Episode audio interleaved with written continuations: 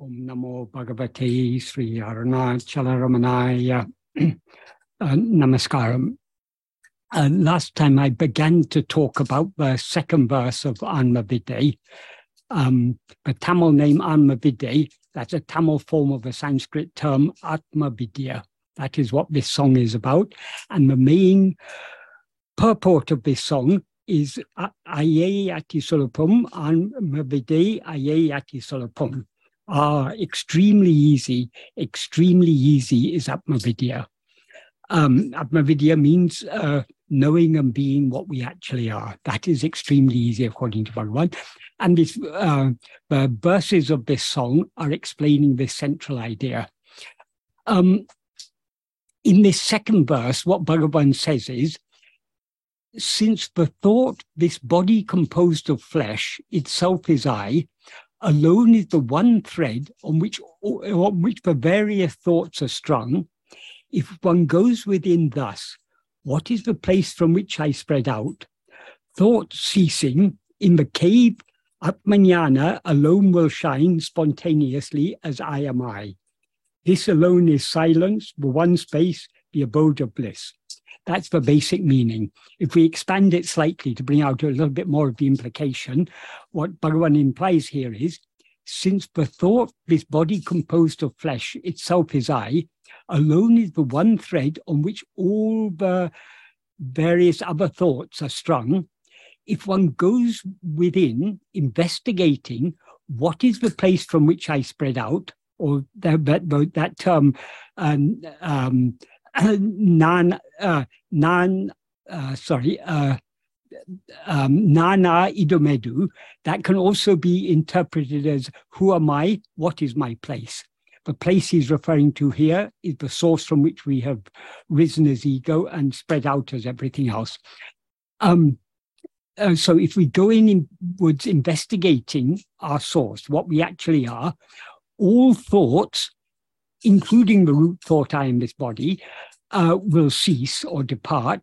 And in the cave, the cave here refers to the cave of one's heart, in other words, our own, in the very core of our being. Uh, um, pure self awareness, alone will shine spontaneously or as oneself as I am I. That is, as awareness of ourself as ourself alone. This alone is mona or silence, uh, the one space, mean, implying the one space of pure awareness, the abode of bliss. Therefore, are extremely easy, Atmavidya are extremely easy.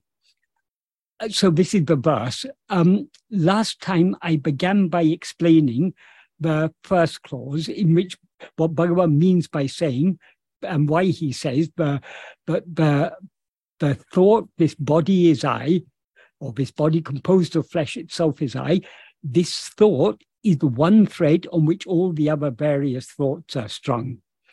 Um, I explained that. Um, I also explained the logical connection between this and the subsequent clause, because he ends the first clause with the word adanal, which in this context means since. So he's giving us a logical connection. So the first clause is the reason for what he says in the second clause. What he says in the second clause is that if we investigate ourselves, if we go within investigating ourselves, um, uh, uh, all thoughts will cease. Why will all thoughts cease? Because the first thought I will, the first thought I am this body will cease. That is the this thought I am this body is ego. That is, it is ego that is aware of itself as I am this body. So long as we are aware of ourselves as I am this body, we are consequently aware of other things. All other things are just other thoughts. So all other thoughts exist only in the view of this first thought, namely ego. So, and e- we seem to be ego only when we are looking outside instead of looking within if instead of looking outside, if we look within to see what we actually are, this ego will subside and disappear. As he says in verse 25 of Ulladu Narpadu, Tedinal otum pidicum. If sought, it takes flight. Uh, so ego will disappear. And when ego disappears, all other thoughts will disappear along with it because all other thoughts exist only in the view of ego. And when all thoughts thereby cease, What then remains shining is Atmajnana, the pure awareness, uh, a pure self-awareness, uh, which is always shining as I am I. Um, so I explained that last time. And I'd also given some, I explained some analogies that Bhagavan gave to illustrate uh, why ego will cease to exist if we investigate it. That is, the analogies he gave were uh, um, the analogy of uh, the bridegroom's friend, or the, person, the, the wayfarer who posed as a friend of the bridegroom and who had a very enjoyed himself for five days at the wedding feast, um, bossing over everyone, because each party, the the bride's party thought he belonged to the bridegroom's party, and the bridegroom's party thought he belonged to a bride's party. So um, he duped both both sides, and he had a very good time. But when the when the wedding came to an end after five days, and they began inquiring who was that very helpful young man uh, who came with you, the bride's party, the bridegroom's party said, "No, no, we thought he would belong to your family. He's, no, he's nothing to do with us." when they began to uh, uh, inquire about who he actually was, he quickly got scent of it and he quietly slipped away. Such is the nature of ego. Ego will rise, stand, flourish, and boss over us so long as we take, as we, we assume it has some place here, assume that it belongs here. Um, but if we begin to investigate it, it will because it is not real, it will quietly slip away. Um, as he says in verse 25, Narpadu Tedinal Otum Pidicum.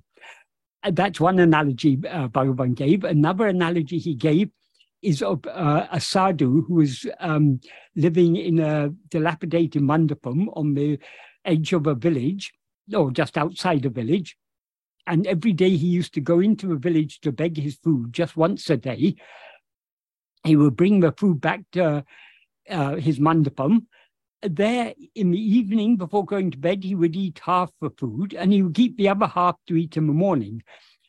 One day he found the food was, when he woke up in the morning, he found his bowl was empty. His begging bowl was empty. The food had all been taken. So he understood some thief had come. So he decided the next night he should be vigilant and keep an eye out for this thief. And um, so he was waiting, waiting for the thief to appear, but he was overcome by sleep. He fell asleep, and he, um, after some time, he heard a. He was woken by a slurp slurp sound, and he opened his eyes and he saw a dog was licking the, the food out of his bowl. So as soon as he opened his eyes and looked at it, the dog ran away. So the next night he decided to be more vigilant. He thought I shouldn't fall asleep. So he lay down and he closed his eyes as if he was sleeping, but he was uh, being taking great care to keep awake. And um, after some time, he heard a, a soft, uh, the, the soft sound of the dog uh, coming into the mandapam and coming close to his bowl. So he opened his eyes. As, saw, as soon as the dog saw him opening his eyes, the dog stopped. He looked at him for a while and slowly, slowly retreated and slinked away. So the, the next night also, he was very vigilant. And the dog was more cautious this time because he knew he was being watched. So he came up to the edge of the mandapam. He peered in the mandapam. He saw the sadhu was looking at him. And so he slipped away. The next night, he didn't even come, uh, he didn't even peer, didn't even enter the mandapam. From a distance, he looked in he saw the sadhu was looking at him, so he slipped away. And eventually he stopped coming because he saw every time he came, the sadhu was looking at him, so he kept away. Bhagavan said, likewise, this ego, ego does all sorts of mischief so long as we don't attend to it. But the, all we have to do is to look at it. As soon as we look at it, we, it stops all its mischief. And the more we vigilantly we look at ego, the more it retreats and eventually it'll uh, it'll cease coming back. It'll it'll retreat and subside back into its source. So, in order, this is why Atmavidya is so easy. All we have to do is to keep a careful watch on ego, careful watch on this eye that rises as I am such and such a person, if we keep a watch on this eye, in other words, if we attend to ourselves, ego will not rise. That is, to the extent to which we attend to ourselves, ego will subside and eventually it will merge back in its source. So this is what why but and when ego merges, since all other thoughts exist only in the view of ego, when ego merges, everything else will merge along with it. And what will then remain is what alone is real, what we actually are, which is the the Atmajnana, the pure awareness, uh, which always shines as I am I. Um, so I'd explained all this last time. Now, um, now I'll go on. Um, to, from where I left off last time. So, um, when that it is, when ego and all other thoughts cease as a result of our going within, investigating the source from which we spread out, Atmajnana will shine spontaneously as I am I.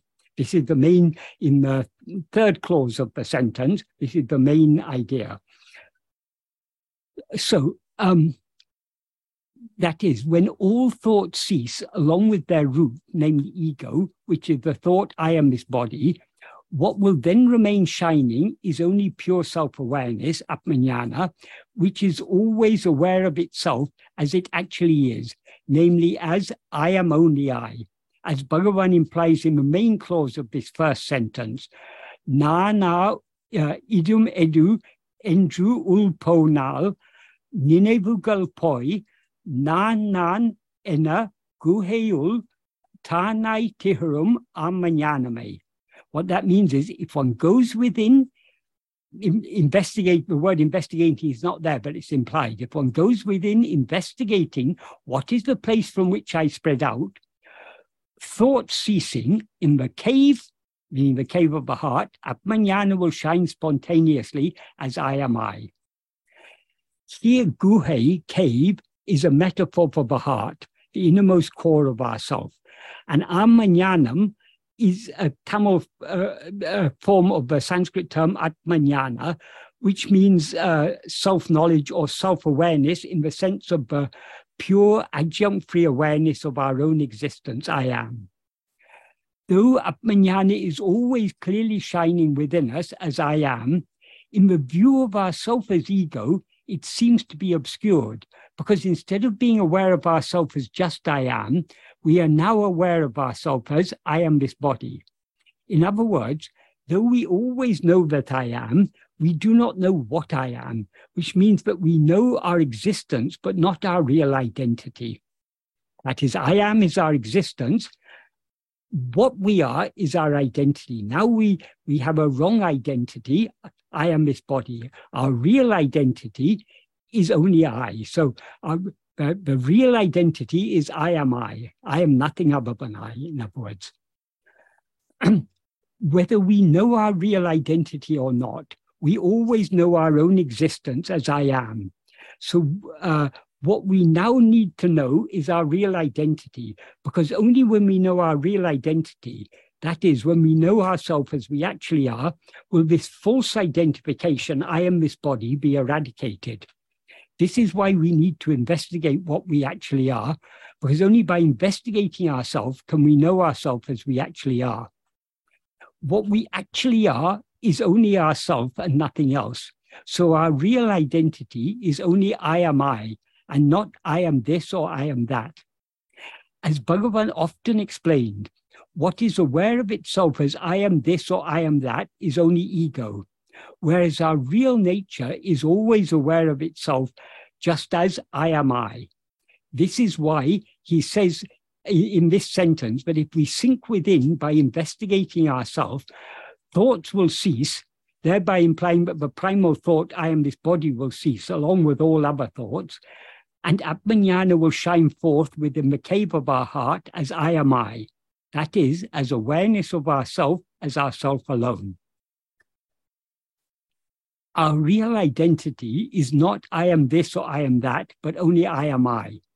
So those statements such as I am Brahman are useful as preliminary teachings. The ultimate teaching about our real identity is just I am I. this fact that our real identity is not I am this or I am that, but only I am I, is one of the most fundamental and important principles of Bhagavan's teachings.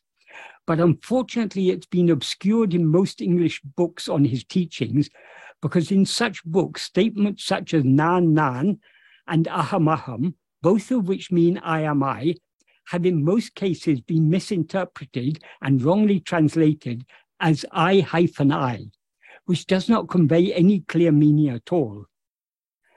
As far as I'm aware, the only English book that was published in Bhagavan's lifetime, uh, Bhagavan bodily lifetime, that is, in which Nan Nan or Aham Aham was correctly interpreted as I am I, is Mahayoga, in the ninth uh, chapter of which Lakshmana Sarma wrote, the mind becomes reduced to a state of pure consciousness and begins to shine steadily in its pure form as the formless I.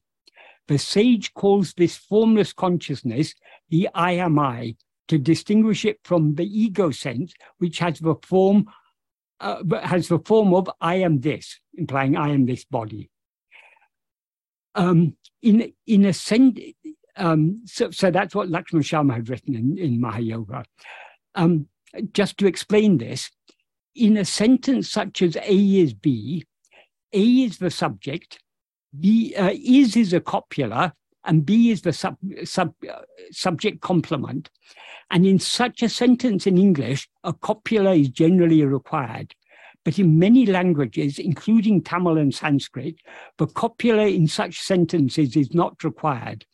This is a linguistic feature that is known as uh, zero copula, because uh, it is implied by the presence of a subject and a subject complement with no verb. So uh, in a sentence such as AB, A, sorry, such as AB, the copula would be understood. For example, nan idu means I am this. The, the actual nan is I, idu is this. But I this, in Tamil, if you say nan idu, which literally means I this, it, what it clearly implies is um, I am this. Nan adu means I am that. Nan a means I am who. Um, even though no explicit copula, no verb but means am, uh, uh, occurs in any of these sentences because it is implicit in each of them. Likewise, nan nan means I am I because the copula is implicit in all such sentences. Um, it's the same is the case in Sanskrit. For example, soham, there's just two words there, saha, aham. But it's clearly, saha means he, aham means I, but it's clearly understood that soham means he is I. Or the same with koham, who I means who am I. Um, and like that, there's so many examples we can cite in in in Sanskrit. But like as in Tamil, in Sanskrit, the copula is not necessary. So when Bhagavan says aham aham, he doesn't mean I hyphen I. He means I am I. Just like soham doesn't mean he hyphen I. It means he is I. Aham aham means I am I. The reason why Bhagavan often referred to the biblical statement in which God reveals his real identity by saying, I am that I am, uh, is that I am I is what he took this statement to mean. The exact meaning of the original Hebrew is not entirely clear, so it can be and has been interpreted in a variety of different ways. But one possible interpretation of it uh, is I am is what I am, or I am is who I am, which implies the same as I am I.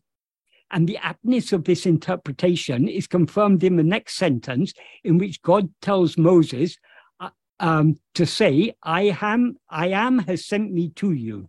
So clearly in that passage in, in, um, in, in, in the Bible, God is saying that his real name is I am. I am, I am. I, I am is what I am. Um, this is why Bhagavan sometimes said that this, this biblical sentence is the greatest of all the Mahavakyas. Mahavakyas means great statements that proclaim our real identity. thereby Bhagavan implied that it is a more apt expression of our real identity than any of the four Mahavakyas of the Vedas, namely Prajnanam Brahma, uh, pure awareness is Brahman in the Aitareya Upanishad. Uh, Ayam Atma uh, Brahma. This self, this very self, is Brahman in the Mandukya Upanishad. Uh, uh, uh, that you are in the Chandogya Upanishad, and uh, Aham Brahmasmi, I am Brahman in the uh, Brihadaranyaka Upanishad. Um, so, so, and so why do, do in the Upanishads is it expressed in this way? That is, so long as we are looking for something called God, Brahman or God outside ourselves, we need to be told that God or Brahman is nothing other than ourselves, because then only will we stop looking outside and instead turn our attention back within to investigate ourselves alone. So this is the purpose and aim of each of the four Mahavakyas of the Vedas. However, we need to be reminded that we are Brahman only so long as we still have a tendency to think of Brahman as anything other than ourselves. Once we have understood and are firmly convinced that we are Brahman, we will understand that since the word Brahman refers to nothing other than I, the implication of statements such as I am Brahman is just I am I. That is, the word Brahman becomes redundant once we have truly understood that it means nothing other than I, because I is the most direct and natural way for us to refer to ourselves. Why should we continue to talk, to think or talk about Brahman once we have understood that there's no such thing as Brahman other than I? If we are not yet sufficiently convinced that we are Brahman, it may be helpful to remind ourselves that we are Brahman or that Brahman is ourself. But once we are firmly convinced that Brahman is nothing other than I, we will stop thinking about Brahman as if it were anything other than ourselves and will instead try to attend only to I. As Bhagavan says in verse 36 of Ulladu Narpadu, um, Nam udul endru enin, allam nam adu, uh, endru ennum adu, uh, nam aduva nipadaku naltuneye arm. That means um, if we think that we are a body, thinking no, we are that, will be will be just a good aid for us to stand as that. However, he goes on to say, um, endrum uh, nam adu endru individu ein. Uh, uh, um, since uh, oh, uh, okay uh, it actually can, the sentence continues because it's uh, in the verse often the sentences aren't put in the um, in the in the order in which they come in the um, I mean the order in which they would be expressed in prose. So he then goes on to say, Nan manidan endru ennamo, that's a question, nam aduva nitkum adanal. So if you put it all together, what this, these final three sentences mean is since we always stand as that, why should we be always thinking we are that? Does one think I am a man? That is, if we if we slightly expand the meaning of this verse to bring out the implication, if we think that we are a body, thinking no, we are not this body, we are that Brahman, will be a good aid for reminding and encouraging us to stand firmly as that. However, since we always stand or abide or exist as that, why should why should we be thinking we are that? Does one think I am a man? That is, does one need to always think I am a man in order to be aware of oneself as a man? Therefore, instead of just thinking I am not this body, I am that, we should look keenly at ourselves to see what we actually are. Because only when we see what we actually are will we see that what we will we see, but we always stand firmly as that, as Brahman. if we think that we are a donkey or a monkey, it may be helpful to remind ourselves no, I am neither a donkey nor a monkey. I am a human being.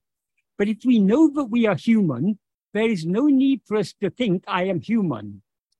Likewise, if we think we, that we are anything other than Brahman, it may be helpful for us to remind myself, no, I am only Brahman and not anything else. But once we have understood that we are nothing other than Brahman and that Brahman is nothing other than ourself, there's no need for us to think, I am Brahman. Indeed, there is no need for us to think of anything other than I. So even the thought or idea of Brahman becomes redundant because in our understanding, it has been correctly and effectively replaced by I. If we want to think about Brahman, all we need to do is to attend only to I. Attending to anything other than I, even to the thought of Brahman, is not meditating on Brahman, but meditating on something else, because there is no Brahman other than I. So long as we rise as ego, we are consequently aware of ourselves as I am this body, and we are also aware of the semi existence of things other than I. So we are not aware of ourselves as we actually are, namely as that which alone exists and hence we are not aware of Brahman as it actually is, namely as ourself alone. Therefore, for us, Brahman is just an idea, just one thought among many other thoughts. So if we think, I am Brahman, we are identifying ourselves with a mere idea and not with Brahman as it actually is, because we do not know Brahman as it actually is. When we are aware of ourselves as we actually are, we will not be aware of ourselves as I am Brahman, but only as I am I. In other words, we will not be aware of ourselves. In other words, we will be aware of ourselves as ourself alone, because it will then be clear to us that nothing other than ourself actually exists. So there is no such thing as Brahman other than I. Therefore, those statements such as I am Brahman are useful as preliminary teachings, the ultimate teaching about our real identity is not I am Brahman, but only I am I, because what we actually are is nothing other than I. So, not only is I am I the ultimate teaching about our real identity, it is also the most practical teaching. Because in order to keep our attention fixed firmly on ourself alone, we should not think that we are anything other than I. That is, once we've clearly understood that we are nothing other than I, we will have no inclination to think about anything or investigate anything else. So long as we think, I am Brahman, our attention is liable to be diverted away from ourselves towards the idea of Brahman. So to keep our attention fixed firmly on ourself alone, we should not think that we are anything other than I. This is why Bhagavan used the statement nan nan or aham aham, I am I, so frequently to point out what we actually are and why we can conclude without the least shadow of doubt that this is indeed the Ramana Mahavakya, the great statement Mahavakya by which he proclaimed our real identity and which lies at the very heart of his teachings and pervades all of them, both explicitly uh, and, and implicitly. Um, that is, the, the reason he emphasized this Mahavakya, I am I, rather than any other Mahavakya, such as Aham Brahmasmi, I am Brahman, or any equivalent uh, such as uh, Shivoham, uh, I am Shiva, or Soham, I am He, is that the principal and ultimate aim of all his teachings is that we should focus our entire attention only on I and not on only on I and not allow ourselves to be distracted by anything else, not even by the thought of Brahman or God. Because what Brahman or God actually is, is nothing other than I. And still more importantly, what we ourselves actually are is nothing other than I.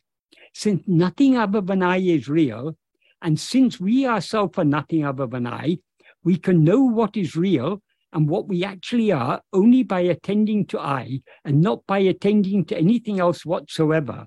So he never tired of reminding us, but what but what we are is only I. Nan nan, aham aham, I am I. God or Brahman is what shines eternally in our heart as I am I. So when we're aware of ourselves as we actually are, we will not be aware of ourselves as I am Brahman or I am God, but only as I am I.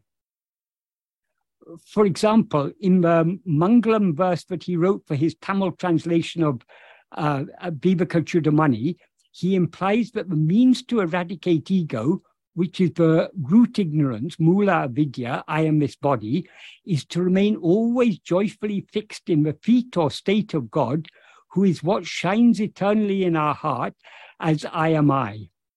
What he says in this in this verse, this Mangalam verse for his Tamil translation of Viveka Chudamani is Ahamenum mula avidya ahandrida. That means uh, uh, to remove or, or, or oh, so that the mula avidya, the root ignorance, original ignorance, called I, in other words, ego, may depart. Um, aham aham ah aha uh, allum pahal ara aham ole uh, atma devan padatinil uh, aham aham mahu uh, aha um, anisum Ramikave. Uh, what that means is for the root ignorance called I to depart, so may we always delight as inner joy in the feet of Atmadeva, who shines without night and day in the heart as I am I. Um, that, that is the, the mula avidya, but he refers to here, it's the root ignorance or original ignorance. He says it is ahamena mula avidya, it's called I in other words, it's called what ego is what is called the uh, the mula avidya. And in order to get rid of this mula avidya, what is required is for us always to uh, uh, delight as inner joy in the feet or state of Atmadeva, who is what shines without night and day, that is, without appearing and disappearing, without rising and subsiding, in the heart as I am I. he refers to our real nature here as Atmadeva because Deva, or in Sanskrit, and, or Devan in Tamil, means the shining one, being derived from the verbal root div, which means to shine. So God is called Deva because he is the real nature of ourself, Atmaswarupa, which is what shines in our heart timelessly and immutably as I am I, without ever appearing or disappearing, and without ever waxing or waning. This Atma Deva is what is otherwise called Brahman. So in the first two lines of the verse Hridya Guhara Madhye, he sings Hridya Guhara Madhye Kevalam Brahma Matram uh, Aham Aham uh, Iti uh, uh, Sakshat Atmarup, uh, Bhati. What that means is in the center of the heart cave, solitarily, uh, Brahman alone shines uh, clearly in the form of oneself as aham I am I. Um, uh, um, that is when he says it shines uh, clearly. The word for clearly is uh, um, sakshat. That means directly, immediately, or clearly. Uh, Atmarupena means in the form of oneself. Aham aham iti means as I am I. That is as awareness of ourself as ourself alone. In this context, Kevalam is an adverb that means solitarily. So it implies that Brahman is one only without a second, ekam eva advitiyam, as Bhagavan also implies in the first two lines of his Tamil translation of this verse, namely verse 8 of Ulladu Narpadu Anubandham, in which he translated Kevalam Brahma Matram, solitarily Brahman alone, as Ekamam Brahma Matram, uh, uh, Brahman, which is the one alone. Um, but the one here, Ekam, implies um, the uh, Ekam Eva Advaitiyam, one, one alone without a second. That is what actually exists is one alone without a second. That is Brahman, and that is what is always shining in our heart as I am I. In other words, that is what we actually are. Um, so in the Tamil version of this verse, he says, Idiyamam uh, guheyin napan ekamam brahma, brahmam matram adu aham aham a abib, abindidum uh, anmabaha. So that means more or less the same as the Sanskrit version. In the center of the cave that is the heart, Brahman, which is the one, alone shines directly as oneself, as I am I.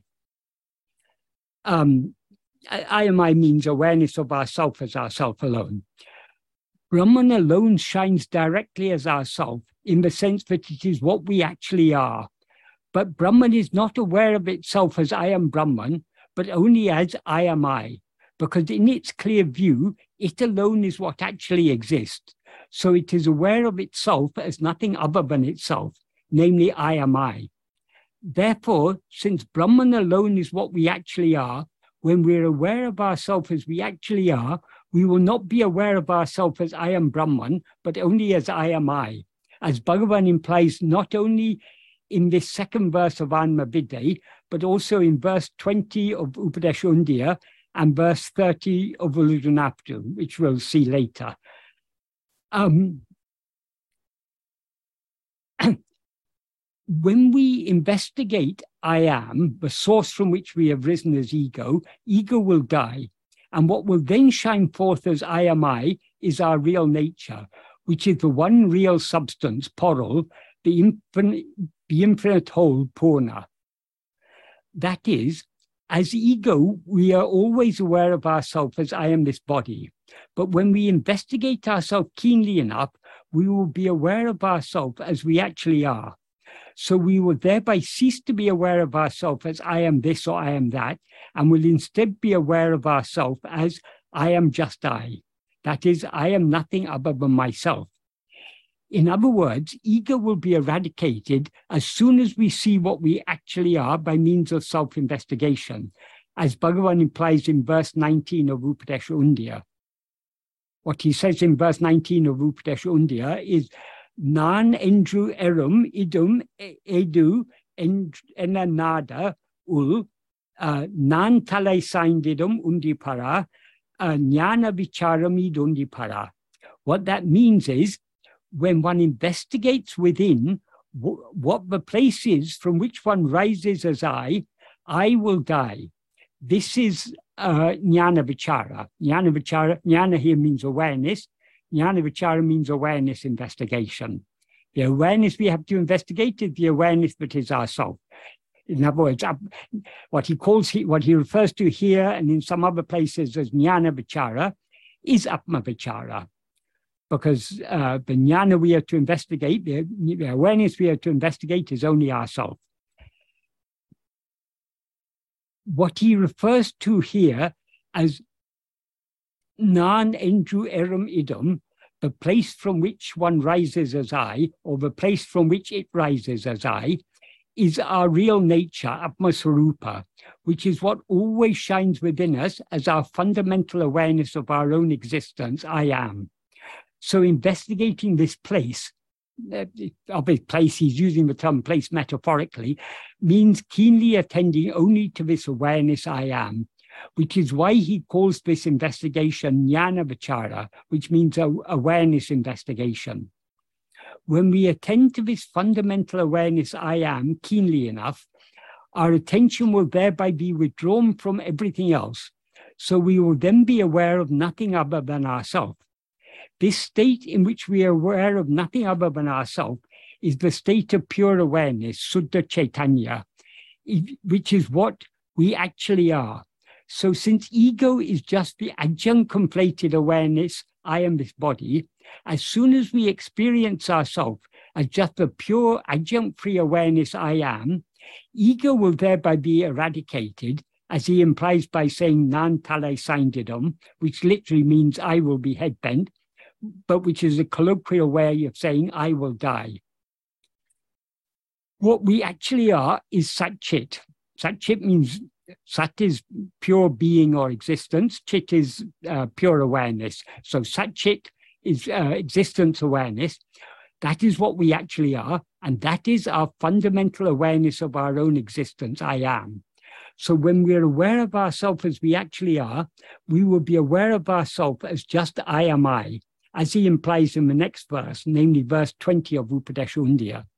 What he says in this verse 20 is, uh, Nan ondru tanatu, nan nan endru ondru, adu tana ha tondrinum, tondrume undipara, uh, tanadu pundramam undipara.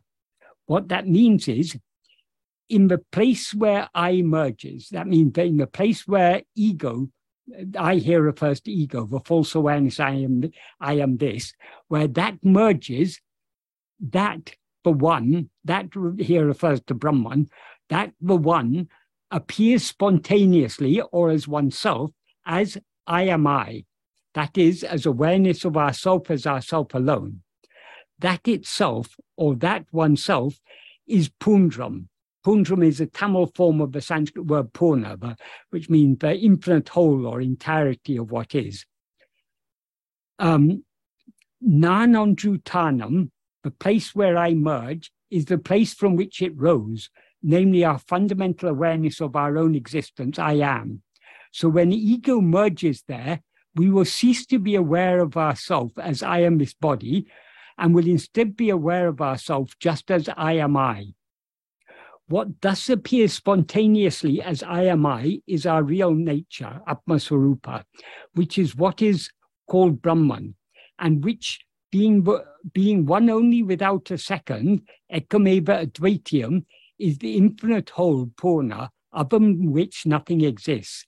As Bhagavan implies when he says, Nan nan endru ondru adu tanaha tondrome, tan adu pundramam. Um, that the one appears spontaneously as I am I. That itself is the whole. Likewise, in verse 20 of Upadesha Saram, which is Bhagavan's Sanskrit translation of this verse, of, of verse 20 of Upadesha Undiyar, what he says is, um, uh, ahami nasaba uh, uh, well, I'll, I'll read in a split form. Ahami nasa baji, aham aham taya, spurati hrit swayam, paramapurna sat.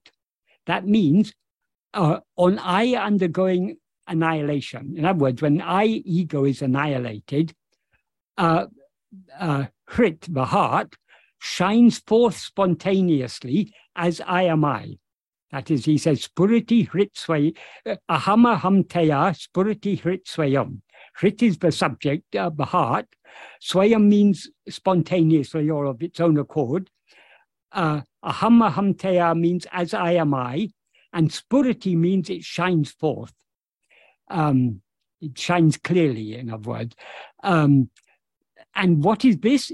Paramapurna Sat. Parama means supreme, Purna, whole, Sat, reality or being. Um, though he says in the original Tamil of this verse, but the one appears spontaneously as I am I, and in the Sanskrit version that it shines forth spontaneously as I am I, it actually shines eternally without ever appearing or disappearing. So it is only relative to the disappearance of ego that it seems to appear or shine forth, just as the sun which was always shining brightly in the sky, seems to appear or shine forth when the clouds that were concealing it are blown aside.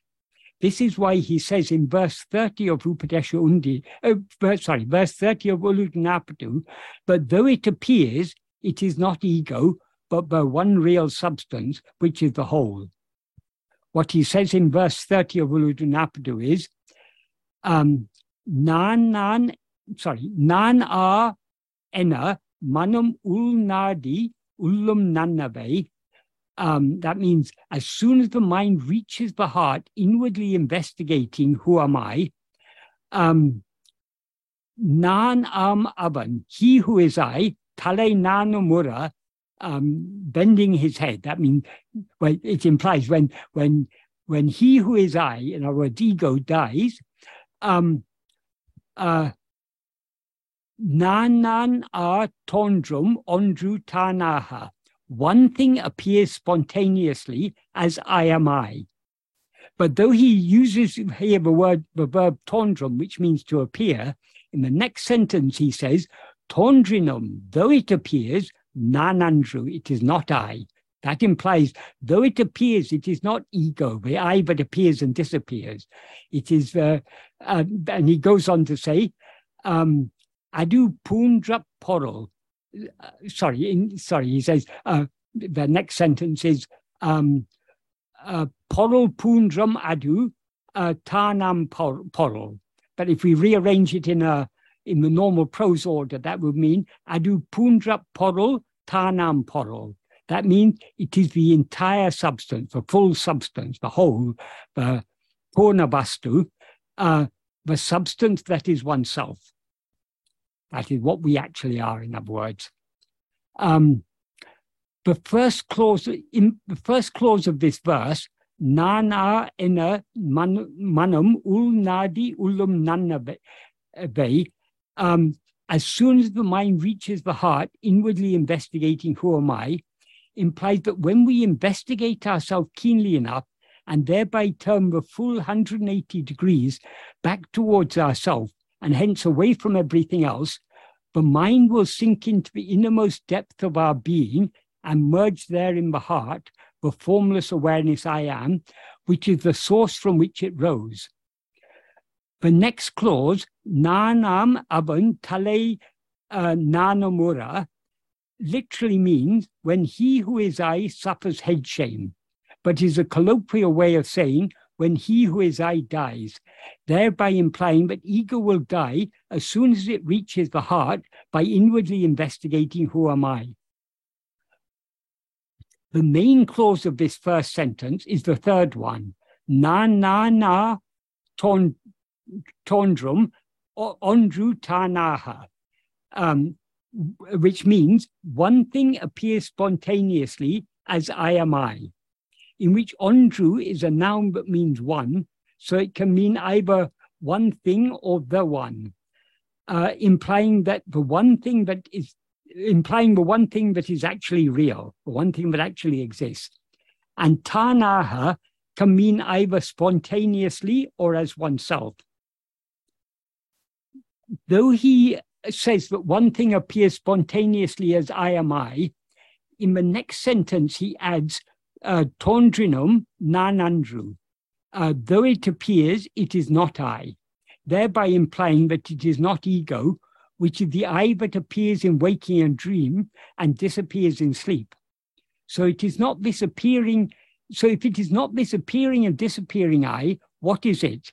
He answers this in the third and final sentence, porol pundrum adu, tanam uh, uh, which means it is the porol punjam. In other words, it's the whole substance or purnavastu, the substance that is oneself.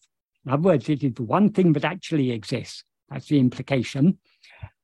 the nature of the one real substance, porol or vastu, which is the infinite whole, pundram or purna, is explained by him in the second sentence of verse 7 of Ulladu Uh, what he says in verse 7 is, uh, Uluhu Aribu uh, Tondri Mareku, Marivadaku, Idumai, uh, Tondri Marayadu, Olirum, Pundram, uh, Pundramam, uh, Akde Porul.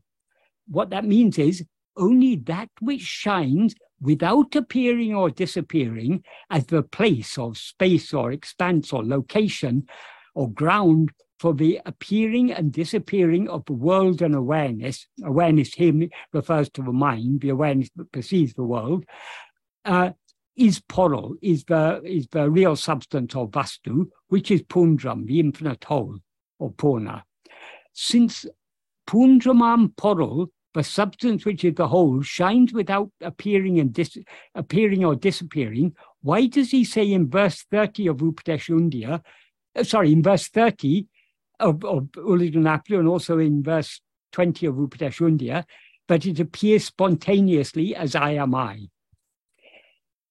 It does not actually appear, but so long as we rise as ego, from a perspective of our self as ego, our real identity, namely I am I, seems to be obscured by the false awareness I am this body. So when we investigate ourselves keenly enough and thereby see ourselves as we actually are, our real identity, I am I, seems to appear anew. But as soon as it appears, it ceases to seem new because we recognize it to be our eternal and ever undiminished awareness of ourself as ourself alone.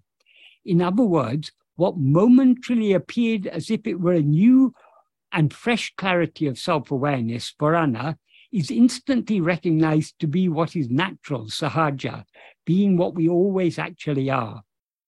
So, the clear recognition, I am I, is both the path and the goal. Because the deeper we go in the practice of self investigation, the more clearly we recognize that we are nothing other than I. And when this recognition becomes perfectly clear, Uh, that is awareness of ourself, that, that is awareness of ourself as, our, as, or as we actually are. This recognition, but what seemed to appear afresh is actually our real nature, Atmaswarupa, is what Bhagavan sometimes described as the subsidence, cessation, pacification, or extinguishing of spurana. The Sanskrit term spurana and its Tamil equivalent spuripu are both der- nouns derived from the Sanskrit verb spur, which means to shine, be clear, uh, be evident, uh, or make itself known in any way, and which is particularly used in the sense of shine forth, shine with a fresh clarity, or appear afresh. And it is in this sense that he used it in verse 20 of Upadeshasaram when he says, uh, Aham aham teya spurati hrit swayam. The heart shines forth spontaneously as I am I.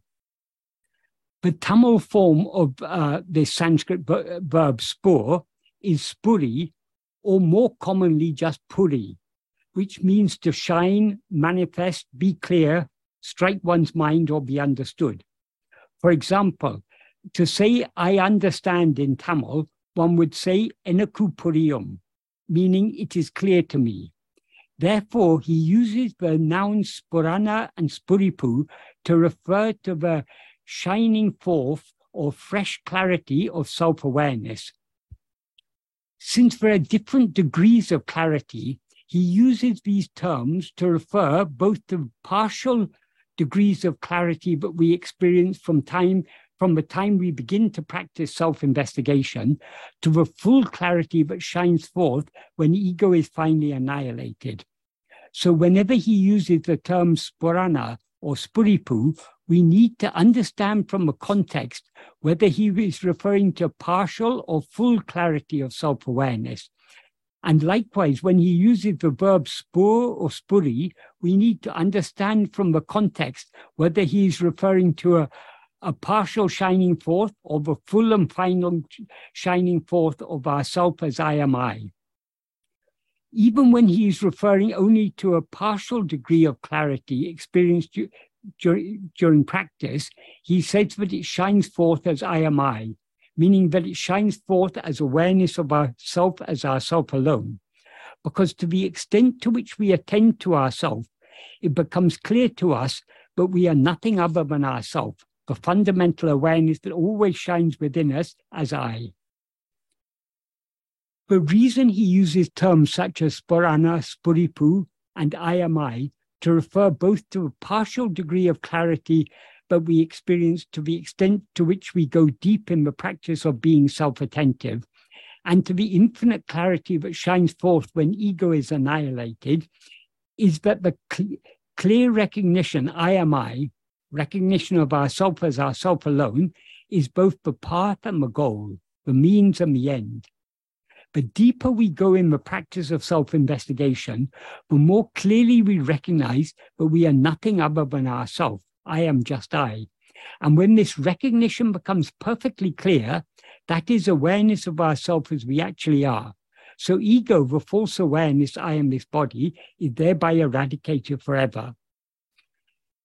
As soon as it is eradicated, what seemed till then to be a new and fresh clarity of self-awareness spurana, which had uh, gradually, uh, which had been gradually growing clearer until it finally swallowed us entirely in its all-consuming effulgence, is recognized to be natural, sahaja, being what Bhagavan calls poral pundram, the whole substance or purna vastu, and tanam poral, the substance that is oneself or atmavastu, in verse 30 of Ulladu Um, uh, Pundram, the whole, in verse 20 of Upadesha Undiyar, and Paramapurna Sat, the supreme whole existence, being or reality, in verse 20 of Upadesha Saram. So it is what we always actually are, as he clearly implies in verse 21 of Upadesha Undiyar. That is, uh, as we saw earlier in Upadesh, in verse 20 of Upadesha Undiyar, he says that the one shines forth spontaneously as I am I. That is the uh, uh, uh, Purna, that is Purna, the, the whole reality. So in the next verse, verse 20 of Upadesha Undiyar, he says, um, Nananum sop porul amadu nalame, nanatra tukutum undipara, namadin me nikatal undipara. What that means is that referring he, when he says that he's referring to a previous what he was talked about in the previous verse, which is the the Purna which shines the one Purna which shines forth spontaneously as I am I. That the one that appears uh, so that is at all times the substance or meaning of the word called I.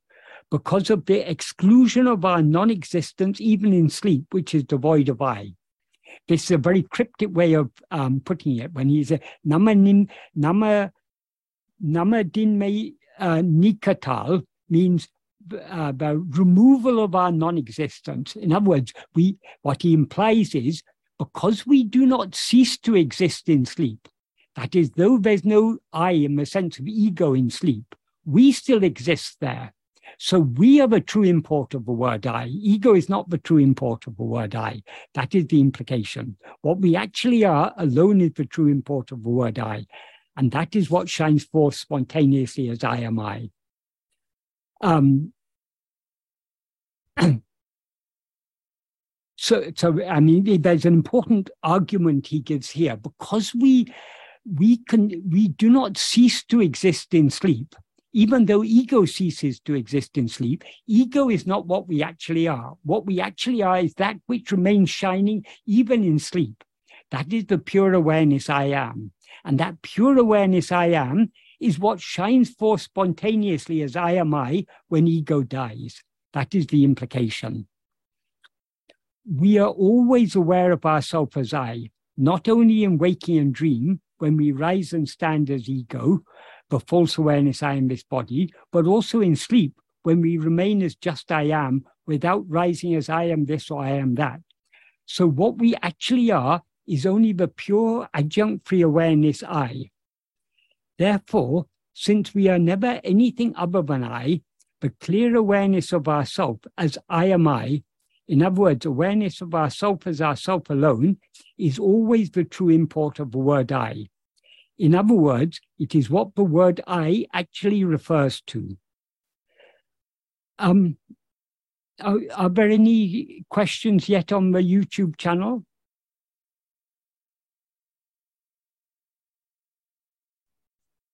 Uh, yes, sir. We do have two questions. Uh, okay. Uh, one from Mr. Sushil Motwani. Right. The first question I shall read out. Yes. Quote, you have already answered a part of my question on Hriday Kuhar Madhe in the satsang today. Could you kindly explain the second part of the verse, especially the Majjata and Pavan Chalana Rodhat part? Unquote. Okay, I will do that. I will just give me a minute. Um, that is this um, this Hridaya Gurha Madhye, Bhagavan first composed this in, in, um, in Sanskrit, and later he composed it in, um, in Tamil. So if we refer to both of them, we get we can get a clear idea. But one thing before we consider the meaning of this verse, it is very important to remember the circumstances in which uh, Bhagavan wrote this verse. That is, um, the, when Bhagavan was living in, um, I think it was in Virupaksha or maybe in Skandashram. It was in, anyway, it was when he was still on the hill. There was a young devotee named um, Jagadisha Sastri. Jagadisha Sastri had been listening for a long time to Bhagavan's teachings. And so he had understood Bhagavan's teachings to, to a certain extent. One day, he wanted to put his understanding of Bhagavan's teachings, he wanted to encapsulate it in a verse. And he tried to write a verse, a, a verse in Sanskrit, encapsulating what he understood of Bhagavan's teachings, but he he tried, he struggled and he wasn't able to do so. So he asked Bhagavan to help him. And Bhagavan is usually in such cases, he, he declined. But then, um, hoping that Bhagavan may uh, do so, Jagadisha left his paper and pencil or pen um, just under Bhagavan's seat in, in Virupaksha cave or wherever it was, and hope that when Bhagavan would, or just under his seat, probably it was maybe Bhagavan was sitting on a mat and it may have been just a little bit under the edge of the mat. So he hoped Bhagavan would, would uh, complete the verse for him.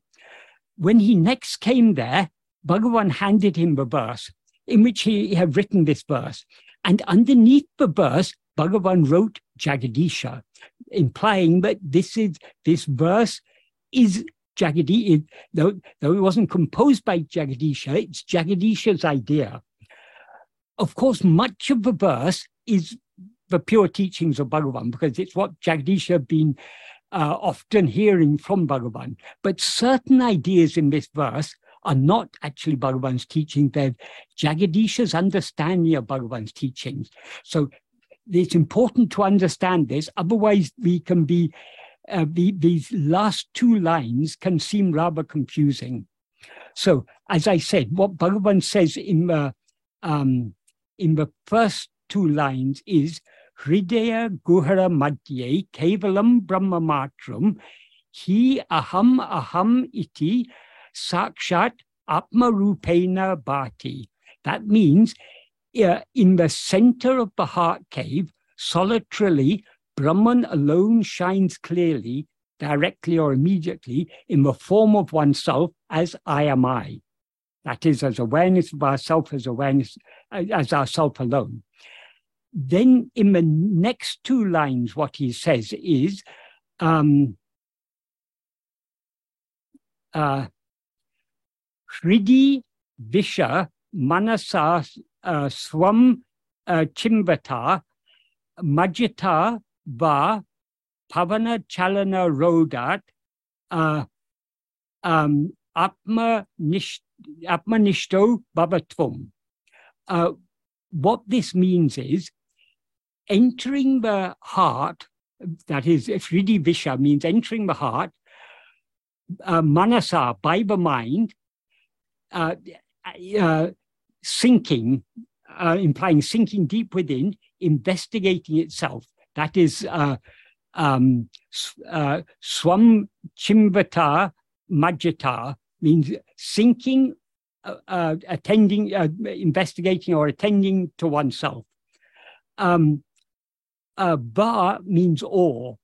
Um, um, uh, pavana chalana rodat means by restraining the breath. Atmanishto bhavatvam. Be one who is fixed as be, be, you fixed as yourself. May you be fixed as yourself is the implication. So here it this sentence implies that there are two ways to be fixed in Atmanishta. One way that, that we either way we need to enter the heart but there are two ways of entering the heart is the implication. One is with the mind sinking deep within investigating itself and the other is pavanachalana roda by restraining the movement of the breath.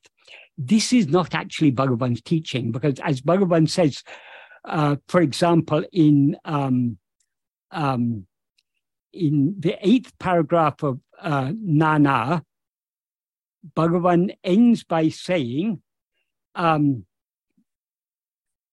uh, Ahayal pranayamam manate adaka sahayam sahayam ahume andri manonasam sayadu. That means, um, therefore, pranayama is just an aid to restrain the mind, but will not bring about manonasa. So, according to Bhagavan, manonasa, the, the, by pranayama, we cannot remain fixed as ourselves.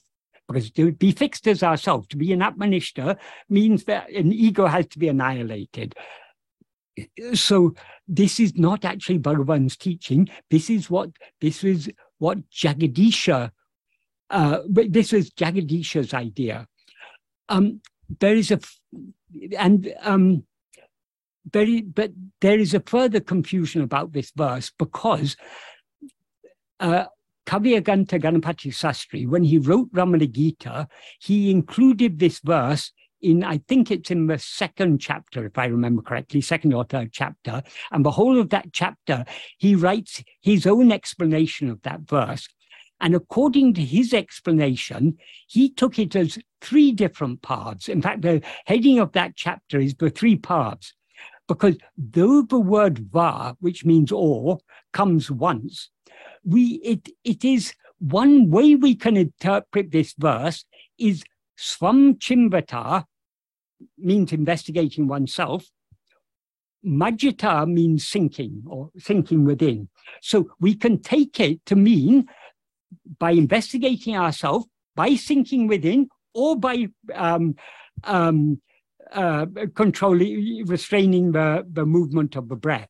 So Kavyakantha took it to mean three paths, but uh, investigating oneself is one path, sinking within is another path, and um, and um, uh, restraining the movement of the breath is another path. That is how Kavyakantha understood it. Bhagavan, some years later, Bhagavan was asked by some Malayali devotees who didn't know Sanskrit, he was asked to translate um, Ramana Gita into Malayalam. So Bhagavan is always ready to oblige. So he faithfully translated Ramana Gita into um, Malayalam. And when he did so, he, he interpreted this verse I mean, he, he, he didn't interpret, he followed Kavyakantha's interpretation as three paths. So some people take this to mean, oh, therefore Bhagavan agrees with uh, but that it doesn't actually mean that because Bhagavan was simply, when he's asked to translate, he translates. Whether he agrees with it or not, he translates it faithfully.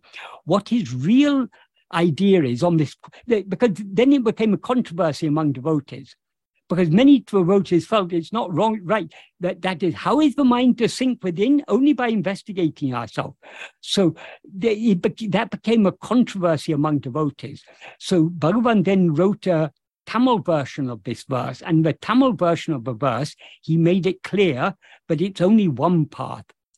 What he what he says in the um, in the Tamil version of the verse is Idiyamam Guhayin Napan that means in the middle of the, or in the center of the uh, cave, which is the heart, ekamam brahma matram, the Brahman alone, which is the one, uh, do that, um, aham aham uh, ah, as I am I, nere, that nere means um, directly, uh, um, in, in the sense of seeing something directly uh, in, in, other words, immediately, um, uh, uh, directly. Um, uh, Abhidvidum, that means shines, Anmabaha, as oneself. So the first two, two lines, it's almost exactly the same as Sanskrit. It means um, in the center of the cave, that is the heart, Brahman, which is the one, alone shines directly as oneself, as I am I.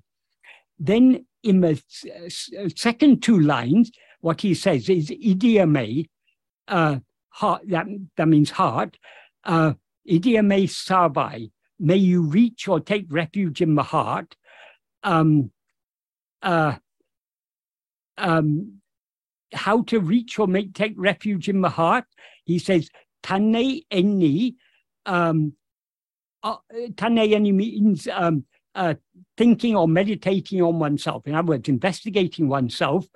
R means uh, uh, uh, that sinks or dies. So by the mind that uh, sinks or dies within investigating oneself, or uh, Allah do, or by the uh, by you um, adun uh, udan uh, um, all. So he the, the way Bhagavan expresses it in Tamil is, may you reach the heart by the mind that sinks investigating itself, all that sinks with the breath. In other words, Bhagavan, the, the, the, the word he used in Sanskrit, majjata, which means sinking, that sinking can be brought about either, in other words, that the subsidence of mind, that is brought about either by investigating ourselves or, uh, or, or, by, uh, um, by controlling the breath. The, the, subsidence of the mind will uh, be brought about. In Tamil, he splits this as two sentences because the, the rest of the, uh, the, the, last part of the second sentence, uh, Amabil Nitan Arbai, is a separate sentence. Uh, may you be fixed as yourself. So he, what he says in the first sentence, may you reach the heart by the mind that sinks investigating itself or that sinks with the breath. May you be fixed in yourself. So in Tamil, he carefully avoids implying that you can be you can reach the heart. In other words, the mind can subside by means of breath restraint, but you won't thereby be fixed as yourself, because as he as Bhagavan often explained, by pranayama, we can bring about manonasa. Sorry, we can bring about manolaya, a temporary dissolution of mind, not manonasa. In that sentence, I read the final sentence of the eighth paragraph of Nana, Bhagavan explicitly says, pranayama will not bring about manonasa. So the subsidence of mind that is brought about by pranayama is only a temporary subsidence of mind. That is what he says from the beginning of this eighth paragraph of Nana. He says, for the mind to subside, cease or subside, except vicharana, that's except self-investigation, there are no other adequate means. If made to cease or subside by other means, the mind remaining as if it had ceased will again rise up. In other words, such cessation is only manolaya because the mind rises from it again. And then he goes on to say, even by pranayama, the mind will cease or subside. However, so long as the prana remain subsided, mind will also remain subsided. And when the prana emerges, the mind will also emerge and wander under the sway of its vasanas. So the clear implication here is that the subsidence of mind brought about by, um, or the sinking of mind brought about by breath restraint is not permanent. It's, it's temporary. It is not mano nasa, but mano laya in verse 13 of Upadesha Undiyar, what he says about this is about Manonasa Manolaya. He says, Ileumum nasamum irendu, irendu am odacum. That is sub- dissolution, meaning dissolution of the mind or ego, is of two kinds, laya and nasa. Uh, tu ulladu erum. What is what is in laya um, uh, or what is subsided in laya will rise. Um, um, eradu uru mindedel. If it dies, it will not rise. So that in nasa, if a mind subsides in nasa, it will never rise again. If it subsides in laya, it will rise again. So the type of subsidence or sinking of the mind that is brought about by pranayama is only laya, not nasa, as Bhagavan explicitly says in this eighth paragraph. So we need to understand this verse in the context of Bhagavan's broader teachings. And then we can understand that it is not Bhagavan's idea, but we can bring about Atmanishta merely by breath control. Breath control is not an alternative means. And it's also clear from Bhagavan's Tamil version of Tamil uh, translation of this verse, but he's here talking of, he's not talking about three paths, but only two paths, because he, in the Tamil version, he links, he uses the word sink twice. R he uses twice. Once connected with investigating um, with Tanne Enli, that means uh, think, uh, contemplating or investigating ourselves, and once with um, uh, uh, Vayu uh, Udan, uh, along with uh, know, done. along with the breath. That means along with the when the breath sinks, the mind will also sink. Is the, is the idea. So, and by splitting it into two sentences in um, splitting the last two lines into two sentences, we can reach the heart by pranayama, but, but when we reach the heart by pranayama, that is only a temporary subsidence of mind. It's not the permanent uh, subsidence of mind. So the mind will rise again. So we can't call that Atmanishta because we're not actually fixed permanently as ourselves. Atmanishta means to be fixed permanently as ourselves, uh, to, to, to be as we actually are. So the, the sinking or subsidence of mind that is brought about by pranayama is only temporary. It is only a laya. It is not nasa. So that is why I said it's very important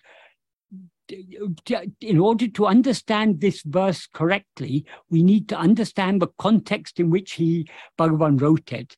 But the, this uh, Pavana Chalana Rodat is not Bhagavan's idea. Bhagavan doesn't, Bhagavan never taught us that we can bring about Atmanishta. We can be as we actually are merely by restraining the breath. By restraining the breath, we can bring about the subsidence of mind, but it's only a temporary subsidence. It's only laya. So I hope this is a clear, um, a clear explanation for that.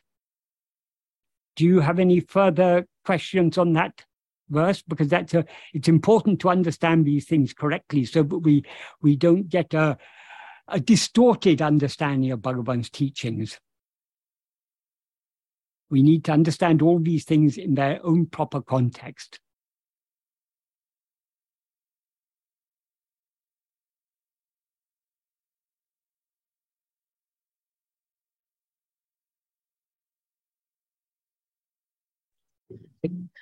Uh, Mr. James, we yes. have another question from Puru Dubey, and I quote When I inquire, who am I? How do I make sure that I'm not stuck again into another thought? I, unquote. And Sushilji is saying, no, sir, unquote. Okay. So I assume the no means he's he's satisfied with my explanation, I hope. Or that is yeah. right. He's saying it's quite clear. Thank you. It's quite okay. Right, right. Um, uh, so uh, when we inquire, who am I? We need to understand the sense in which Bhagavan uses the, the word vichara and the verb vichari. Vichari means in in this in the context of Bhagavan's teachings. In some contexts, we can use the word the verb vichari to mean inquire in the sense of to ask a question. That is, in English, the word inquire means both to investigate and to ask questions. It can mean, depending on the context, it can mean either. Likewise with the word uh, vichari, which is the Tamil form of the Sanskrit verb vichar, which means to Eh, inquire or investigate. But the sense in which Bhagavan uses it is in the sense of investigation. It doesn't mean asking the question, who am I? So we are to investigate what we actually are. So Bhagavan never said, ask who am I? He said, investigate who am I? That means we need to investigate what we actually are. We can investigate what we actually are only by attending to ourselves. But in order to attend to ourselves, we first need to have a clear understanding of what is meant by ourselves. Now we seem to be this body. This body and mind seems to be ourselves. But that's why first in uh, in all Vedantic, uh, I mean all Advaitic traditions, the, the, the preliminary thing we have to learn is we have to analyze to understand what we actually are. We have to understand that we are not this body or mind or anything that appears and disappears. We need to distinguish ourselves as the seer from everything that is seen. The body and the five sheaths that compose the body are all drishya. They're all things, they're all phenomena, things known by us. We are the drik, we are the, the sakshi, the witness of these things. So what, what we are to investigate or attend to is not to any phenomenon. It is to ourself alone. So we are not investigating any object, we are investigating the subject, the knower of all objects. So we have to turn our attention back towards ourselves. But even when we say we're investigating the subject, what is the subject? Who is the knower of all these phenomena? The knower of all these phenomena is ego. Ego is the false awareness, I am this body. So um, sometimes that is not what we actually are. So some people get the impression that there are two eyes. There's an ego eye and a real eye. That is not the case. There is only one eye when we experience the one eye as it actually is in its pure form, that is our real nature. When we experience that eye mixed and conflated with adjuncts, that is ego. So it is not two different things. Just like the snake and the rope are not two different things. The difference between the snake and the rope is not a difference in substance. They're not two things, one snake and one rope. There's only one thing there. What it actually is is a, a rope but it seems to be a snake. So the difference between the snake and the rope is not a difference in substance, it's only a difference in appearance. Likewise, the difference between ego and our real nature, the real, what we actually are, is only a difference in appearance. So it's not that there are two eyes, one eye has to find some other eye. It's not like that. There is only one eye. As Bhagavan says in Ulladu Narpadu, uh, being one is the experience of everyone. So we all know we are one. So the ego is the one eye when it's seemingly mixed and conflated with adjuncts, then it's called ego. So sometimes people used to ask Bhagavan, when you say to investigate who am I, what is the I we have to investigate? Is it ego or is it our real nature? Or often they put it in terms of is it ego or the self? Bhagavan often would reply to them, investigate ego, that is sufficient. Why did he say like that? We can understand this by considering an analogy. Supposing we are walking with Bhagavan along a, a, a path in uh, through the woods in the heart, in the dim light of dusk, and we see something lying on the path ahead of us. To us, it looks like a snake. So we say, "Oh, Bhagavan, Bhagavan, there's a snake there." But Bhagavan knows very well that is just a rope. So Bhagavan says, "Don't be afraid. It is not a snake. It's only a rope." But Bhagavan knows that we won't be convinced until we ourselves see it as a rope. So Bhagavan said, it's only a rope. Look at it carefully. So if when he tells us, look at it carefully, if we ask him, Bhagavan, which hitch should I look at? Should I look at the snake or at the rope? What will he say to us? He'll say, look at the snake. Because for us, that it seems to be a snake. So he says, look at the snake. If we look at the snake, what do we see? Oh, it's not a snake, it's only a rope. So there are not two eyes for us to investigate. So whether we start off this investigation with the understanding that this I is ego, or whether we have a deeper and clearer understanding that though it seems to be ego, it is actually what it's actually our real nature, it's actually pure awareness, it doesn't matter. All we have to attend to is to attend to I. So, but though I, I is obviously not an object, I is our awareness of ourself. So we are attending only to ourselves. We're attending, we're not attending to anything other than ourselves.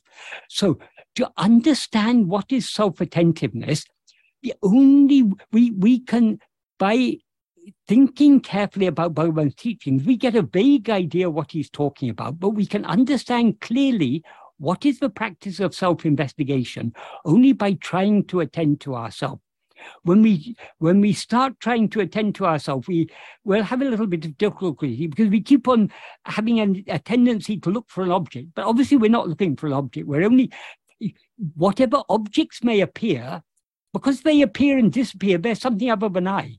So to whom do these objects appear? We keep on turning our attention back to ourselves. So what we are trying to attend to is not anything that appears and disappears, but that which is permanent, that which is always shining. What is the one thing that is always shining? It is only our own being, I am. That is, in waking, we are aware I am. In dream, we are aware I am. And in sleep, we're aware I am. In waking and dream, we're aware I am. We're also aware, we're not aware of ourselves just as I am. We're aware of ourselves as I am this body. And we are consequently aware of other, so many other things. In dream, we are not aware of anything other than ourselves, but we are still aware I am. So I am is what is real. So that is what we have to attend to our own being, our own fundamental awareness of our own existence, I am. That is what we are to attend to. That doesn't mean attending to the words I am. What do the words I am refer to? They refer to our being. That is what we need to attend to. So, but this part, Bhagavan called this Atma Vichara. Vichara means it's an investigation. So we how to learn how to investigate ourselves only by investigating ourselves. That is, the more we investigate ourselves, the clearer the way will become. As in any investigation, if you're following an investigation, when you start an investigation, you don't know what the final outcome is going to be. If you know the final outcome, there's no point in the investigation. So we start the investigation. As we proceed in the investigation, the way becomes clearer and clearer. That is, when we're investigating things other than ourselves, we're gathering more information. In the case of investigating ourselves, we're not gathering more information, we're gathering more clarity. As we look deeper and deeper within ourselves, we get a we are able to see more and more clearly ourself as something distinct from this body and mind, but we now mistake to be ourselves. So it's it's only by practice that this that this path will become clear to us. But we in order to start the practice, we first have to have a clear understanding of Bhagavan's teaching.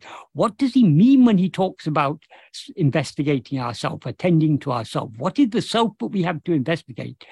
It's only ourselves, not anything other than ourselves. So um, we, it, it, this is why it's very important to read Bhagavan's teachings very carefully, think about them very carefully, and then to try our best to put them into practice.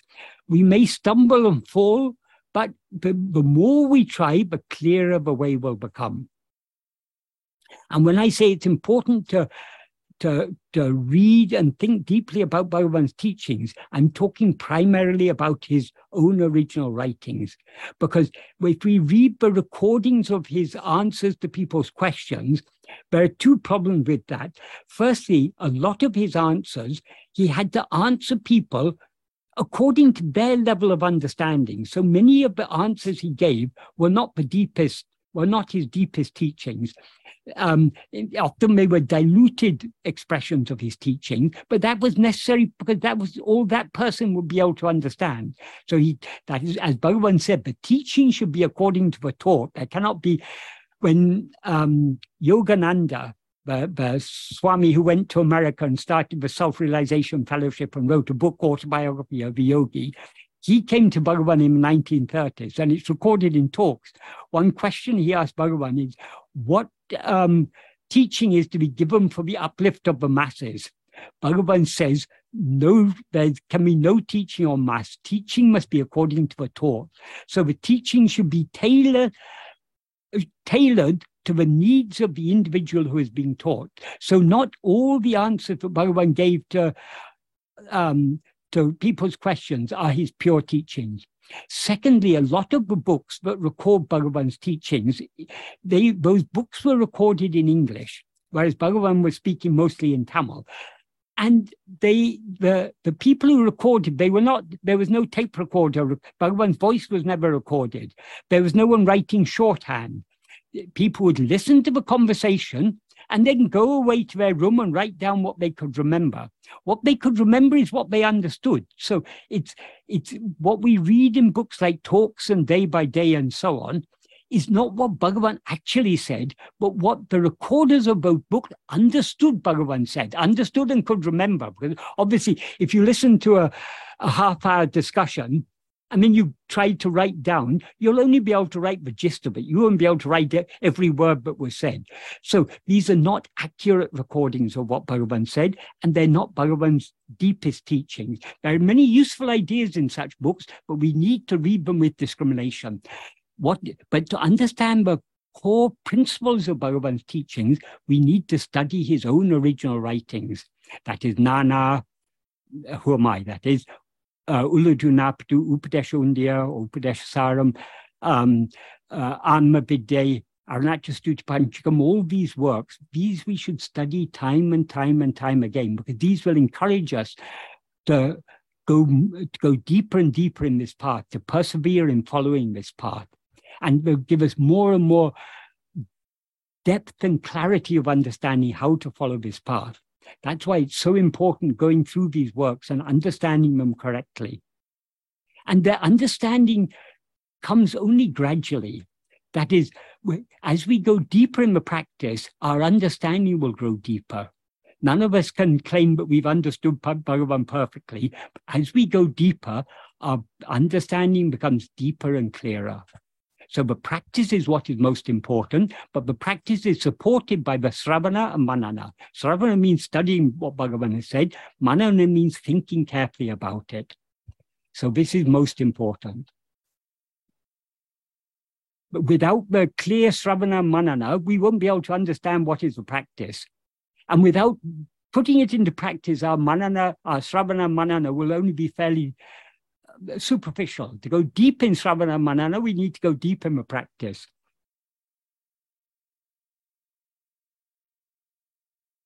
I, I hope that adequately answered that question. Uh, thank you, sir. I think uh, as a follow-up comment from Puruji, I'm reading uh, one, one uh, comment on the YouTube channel from Puruji uh, that to summarize what uh, Puruji has learned, quote, I, the ego, should keep on investigating the ego and it will disappear itself, unquote. Yes, absolutely. Other That's than a, that, yes, sir. That is in in in verse 25 of Ulladu Narpadu, Bhagavan puts it very succinctly. Tedinal otum pidicum. That tedinal means if seeking. That implies if ego seeks itself, if it seeks to know its own reality, what it actually is, otum pidicum, it will take flight, it will run away. Right, sir. Yeah. We do not have any more questions on the YouTube channel. Right. Uh, you might like to conclude for the day, sir? Yes, okay. So I think that that's all for today. Om Namo Bhagavate Sri Arunachala Ramanaya. Namo Ramana, and many thanks for addressing all the devotees uh, this evening, sir. Uh, we shall meet you again. All thanks month. to Bhagavan. Oh, yes, absolutely. it is all His grace. It, it all, all, comes all... only from Him. We are nothing. Very true. 100%. 100%. Namo Ramana, sir. Many thanks. Namo Ramana.